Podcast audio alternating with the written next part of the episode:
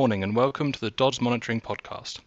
Each week, our team of Dodds policy experts will be bringing you these short 15 to 20 minute audio briefings on a range of subjects and sectors, helping you to understand the policy behind the politics.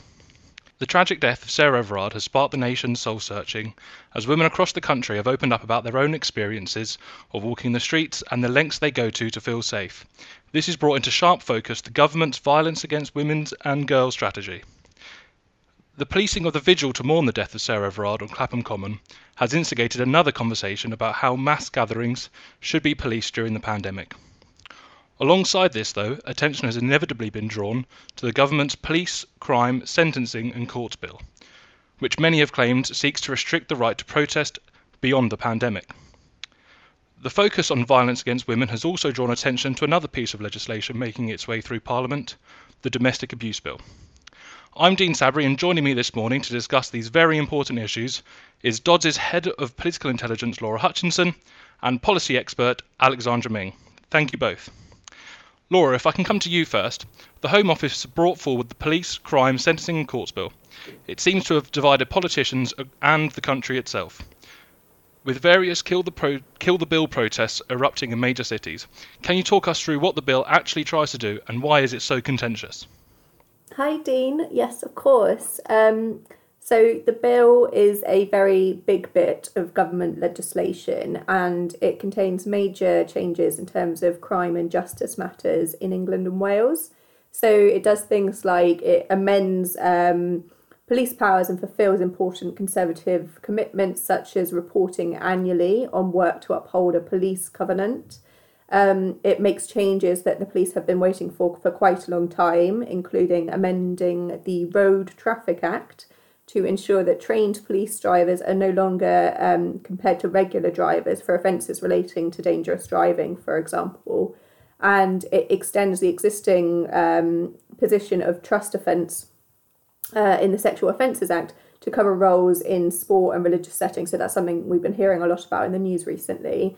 Um, in terms of justice matters, it requires courts to impose minimum sentences for certain repeat offences, um, unless there are uh, sort of exceptional circumstances that would make it unjust to do so. Um, for the purposes of the podcast, I can't really run through all the changes. Um, as I said, it's a very big bit of legislation, um, but those are just a few. Um, and the important thing to stress really is that it is a very significant bill. Um, it is a bill that fulfills Conservative manifesto pledges and it is a bill which many, particularly police forces, have been waiting for for quite some time.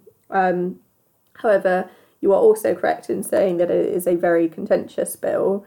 So, the Shadow Justice Secretary, David Lammy, has actually described it as, uh, and I quote, a mess.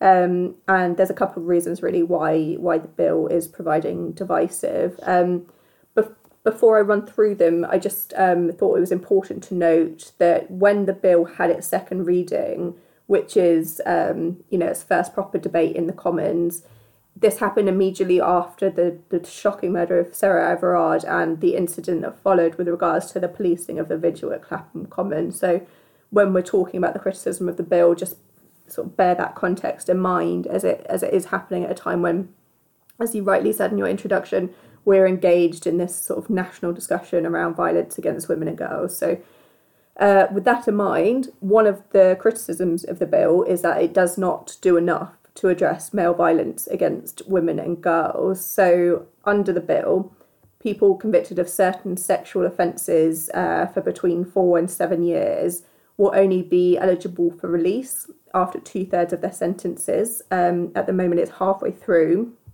Um, the bill will also place a legal duty on police and the local authorities to come up with a joint action plan to tackle serious violence. Um, however, Labour leader Keir Starmer has said that there was nothing actually meaningful in the bill to protect women.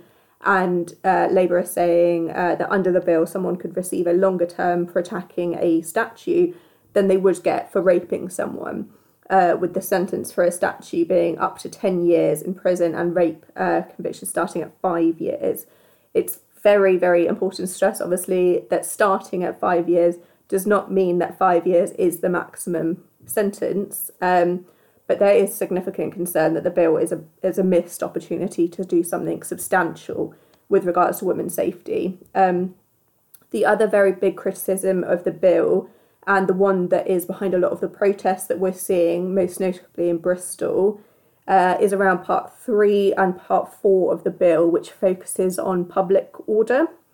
So the bill amends the powers given to the police in the Public Order Act 1986 and it allows them to impose conditions on protests that are loud enough to cause intimidation or harassment or serious unease, alarm, or distress. It also does uh, a number of other things uh, with regards to sort of expanding the controlled area around Parliament, and it includes an offence for um, intentionally or recklessly causing public nuisance, and there's that statute offence as well that I mentioned earlier. Um, so, the conditions being made available to the police will be the ability to impose start and finish times on protests, set noise limits, and apply these rules to a demonstration uh, of just one person, um, which I feel has been inserted by a member of civil servant who was really fed up with that Stop Brexit man from outside Parliament, if you remember him. Um, but there are a number of penalties, including fines, if, if the measures aren't followed.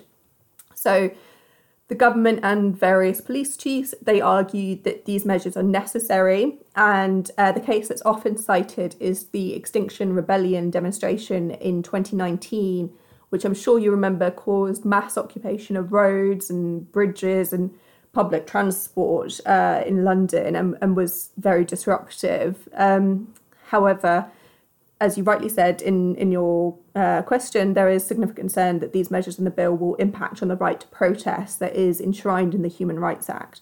And there are a lot of people saying that it gives the police too many powers to decide which protests can be allowed to go ahead. Um, so the the central issue really is around police discretion. Um, so allowing them to apply this discretion to protest, you know, and decide what noise is too loud and what constitutes as serious unease and to whom and you know how is one person's right to protest weighed up against another person's right to live life without serious unease for example um, and i think this sort of need for clear definitions and concern around police discretion has been underlined in the health restrictions around the coronavirus and uh, the provision in particular for protests and those. So with the vigil on Clapham Common a couple of weeks ago, you saw all this unfold where the police were saying that um, you know a vigil gathering or protest, it was called quite a, a lot of things, was illegal, and then uh, the events unfolded throughout the evening as uh, individuals clash, clashed with police on the common. Um, so under the restrictions coming in on March the 29th, so so this coming Monday, there is a specific exemption for protest, um, but the vague and non specific language in the old restrictions put police in, in a very difficult, sort of impossible position, really, where they were having to define things within the restrictions that weren't that obvious. So, you know, if you remember at the beginning of the pandemic, they were having to decide, you know, what does local mean, for example, and um, they were having to decide in this example whether the restrictions actually uh, sort of banned protests or whether there was an exemption or whether the government meant for there to be an exemption around protests. Um, so, with this uh, policing bill, there is concern amongst some that the language on what protests are and are not acceptable is again too subjective. You know, it's too vague and um, would perhaps benefit from a you know an independent adjudicator or or more specific criteria um, around this. Um, but the bill is at the moment in the committee stage. Um, sorry, it's with the with a uh, bill committee, um, and they're expected to report back on Thursday, the twenty fourth of June. So there's a there's a bit of delay here because of the upcoming recess uh, for Easter, and we've obviously got the prorogation of Parliament coming up with the state opening of a new Parliament as well in May. Um, so it will undoubtedly have a, a bumpy ride when it gets back. Uh, it's very unlikely that it wouldn't eventually pass uh, because of the government majority, but um, I would expect a, lo- a lot of amendments with this one. Thank you, Laura. That's, that's so much detail there, and I, I thank you very much for raising those um, those problems that a lot of people have with the bill uh, going through. And um, I will say that it probably will be a shame to not see individuals like Steve Bray anymore.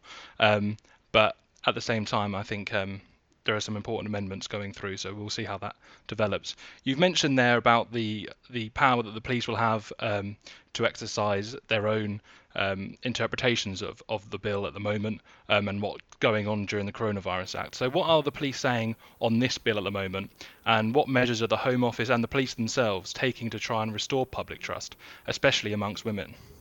Well done for remembering Steve's name. I can I couldn't remember that.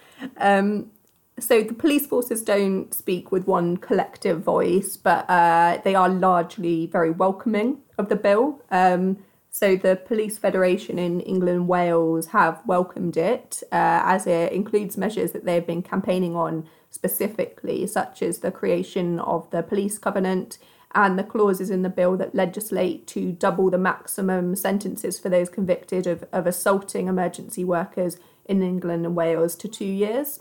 Um, and the measures on police drivers as well that I mentioned earlier. That's actually something the police have been campaigning on for, you know, almost a decade. Um, so they are very broadly very welcoming of the bill. Um, there's consensus that it's long overdue in many regards, um, and there is um, many are sort of very hopeful that it will bring about positive change and provide better support for police forces and officers. Um, in terms of, of public trust, uh, especially uh, around women that you mentioned, um, I think, firstly, it's important to stress uh, again that the police have been, in many ways, placed in, an, in a no win situation re- with regards to policing during the pandemic. Um, there is this complexity and this vagueness of the health restrictions. Um, but they've also had to turn their hand to policing public health, you know, and they've had to adapt very quickly and often very last minute to to the changes that have been sort of put put forward in Parliament. Um, that being said, though, there is no doubt that the events surrounding Sarah Everard's murder and the events on Clapham Common, um, as well as some policing in the aftermath, including reports of police knocking on doors in Clapham and telling women to stay indoors, you know, these incidences have have dented public trust. Um, so there are a number of independent inquiries running into the events surrounding Clapham Common. So there may be recommendations in the conclusions uh, of these where the police, uh, which the police can take forward, um, and, and, for obvious reasons I can't talk about uh, the Sarah Everard case specifically. But the Home Affairs Select Committee have also launched two inquiries. Uh, so one is into violence against women and girls, and the other inquiry is into policing of last weekend's, well, the Clapham Common Vigil um, a couple of weeks ago, which um, both of which are likely to provide recommendations for the police and the and the Home Office as well. Um, prior to these inquiries concluding, though, the government have um, confirmed that they will double the Safer Streets Fund to forty-five million pounds.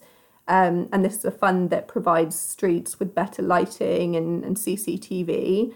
Um, they've also made a commitment to working with police forces and police and crime commissioners to ensure that uh, targeted areas of potential concern for women and girls are now more focused on preventing sexual violence. So this could include things like, um, you know, targeting parks and alleyways and routes from bars, restaurants, and nightclubs when they reopen. Um, and they're also rolling out pilots of a project called Project Vigilant, uh, which I think you probably will have heard of. This is um, initially, it was approach uh, taken by Thames Valley Police, um, but it centres around officers attending areas um, around bars and clubs undercover um, and increasing patrols as people leave at close, closing time. So there is a lot of criticism around that pilot specifically, uh, which I won't go into uh, in this podcast. Um, but there is concern essentially that it doesn't it fails to deal with the root causes of uh, violence against women and girls or sexual um, assault but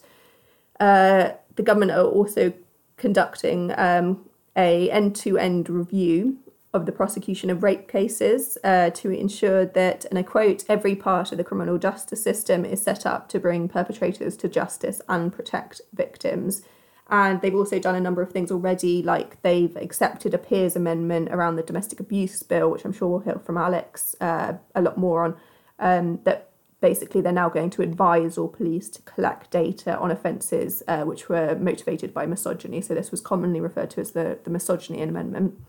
Um, they're also developing a violence against women and girls strategy, which will be published uh, later this year as well. So there's quite a lot of uh, proposals and initiatives going on, and I expect we will get a lot more in terms of recommendations once the various inquiries have concluded. Um, however, none of this obviously is a quick fix, and the issue of male violence and sort of ingrained misogyny doesn't have a silver bullet and um, it will require continued concert- concerted intensive um, work and, and in some cases i think institutional change as well Thank you very much, Laura. You've, you've raised some really interesting points there about what the Home Office are looking to do and some of the measures that the police are taking themselves.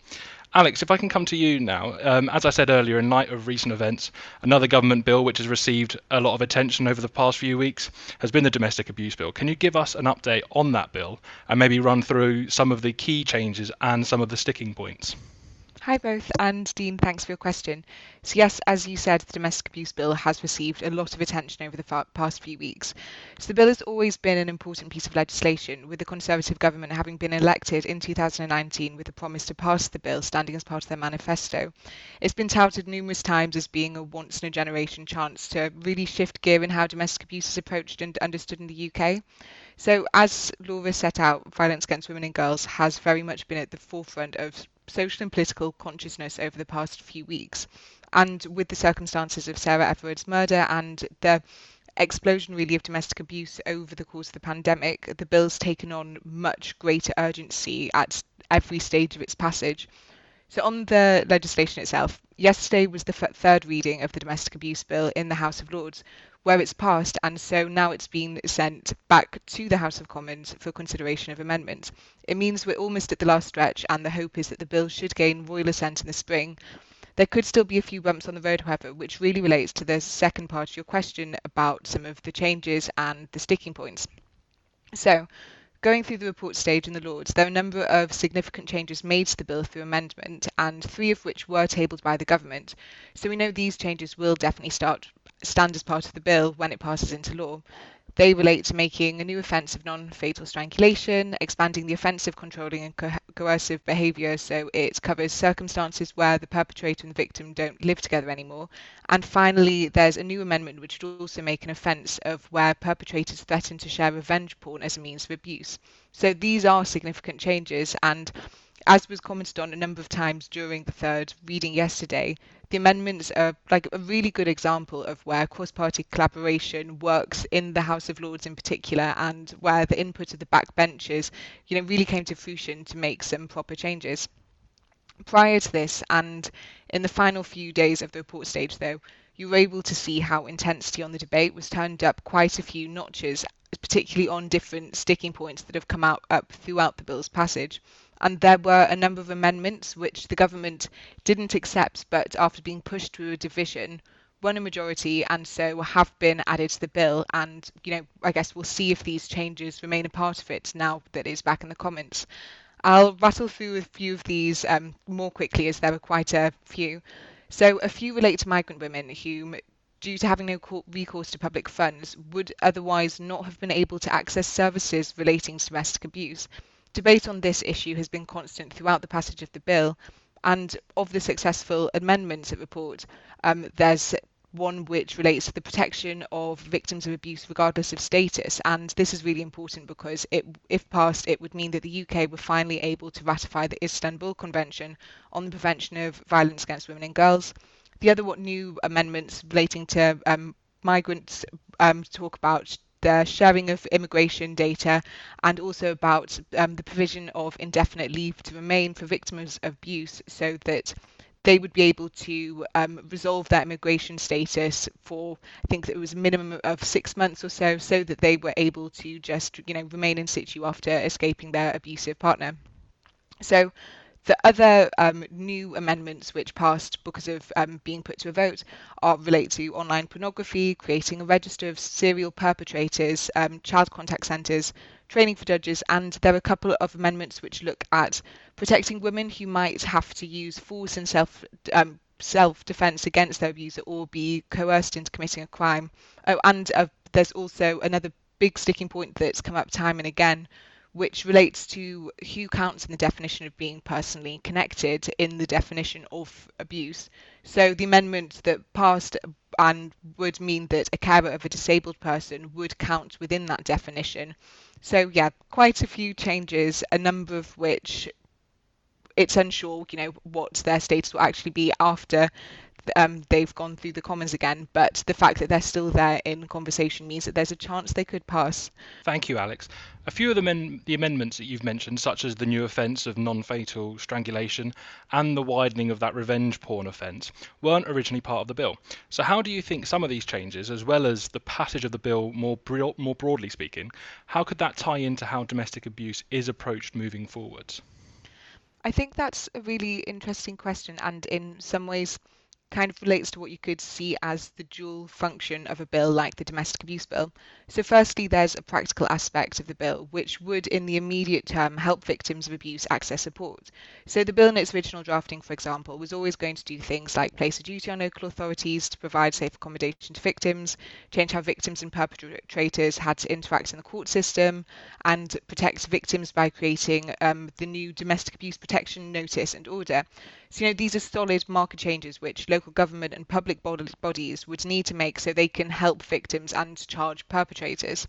Same goes for some of the newer changes um, that are smaller and more nuanced, um, I guess, such as the offence, as you said, relating to non-fatal strangulation, because it it will have a concrete effect in how it will make more clear cut the route to prosecution and therefore help protect victims who otherwise might have fallen through the gaps. And you know, actually, I think the expansion of the definition of personally connected in relation to um, to people who don't live together is really important here because you know in when it's already so difficult often for a person to leave an abusive relationship there's going to otherwise be apprehension that you're not going to be taken seriously perhaps if you go to the police. And we know that often abuse escalates after someone leaves a relationship. So it's really important to actually protect victims. And so well, I guess when I mentioned earlier the dual function of a bill, I guess it's also thinking about how something like the domestic abuse bill could help steer some of the broader conversation and understanding of what domestic abuse is. It's one of the reasons why there's been so much effort, um, emphasis on the definition of abuse and the fact that it includes forms of harm beyond physical violence, such as controlling or coercive behaviour, or specifically economic abuse. And you know, there were again a, a few parts to this, and I think that you know, when thinking from a social policy perspective about normative change, the hope is that the definition and smaller changes to the bill will help empower victims of abuse so that when they have experienced domestic abuse, they can know that and they can feel more confident actually reaching out to the police, which is really important to our kind of social understanding of what domestic abuse is. And, you know, there's also the wider shift where the bill could achieve, I guess, going back to what Laura was talking earlier about violence against women and girls, you know, I think over the past few weeks there's been a good deal of commentary recognizing how disempowering language around abuse to women often is. So, you know, violence against women instead of male violence against women. And so, with the bill tying into this, certain aspects could have kind of sought to address this, particularly in the amendments that have passed at Lords and you know need to be decided on. So when it takes something like non-fatal strangulation or um, the perpetrator strategy, these are things that really kind of try to look at how misogyny and male violence in society links specifically to the issue of domestic abuse so that it can try to address in the longer term some of the generation generational deep root causes of domestic abuse as well as just protecting women after instances of abuse. And yeah, as Laura mentioned as well on the misogyny amendment, which so it was it was withdrawn, but the government did promise that they would have police bodies actually start recording this and you know i think this is where one of the like most clear examples of where um, a piece of legislation like the domestic abuse bill has the kind of protect um, proactive practical side and the more normative social side to it because it does seek to actually change the way police collect information but it also helps looks to actually trying to shift conversation understanding of what domestic abuse is as you know predominantly a problem of male violence against women not just a case of violence against women Thank you, Alex. And you've raised a really important point there about um, the way the government are going to start instructing police forces to uh, record um, misogyny as a hate crime and uh, following on from Nottingham Police Force. Um, yeah, and I remember a lot of the debate around the uh, domestic abuse bill in the House of Lords recently has been about the gendered nature of abuse, and um, it's really good that the, the government are now going to take that as a consideration as part of the bill. Um, all there's left now for me to do is to thank you both so much for joining me today and for breaking down a lot of the issues involved. It does seem like there's plenty to watch out for in the police and crime bill, and it sounds like there's been some really interesting developments on the domestic abuse bill. So Remember, if you're not already a Dodds monitoring client and you think you or your business could benefit from getting up to date, tailored, and cutting edge political intelligence, then you can request a free trial by emailing customer.service at doddsgroup.com or calling us on 0207 593 5500.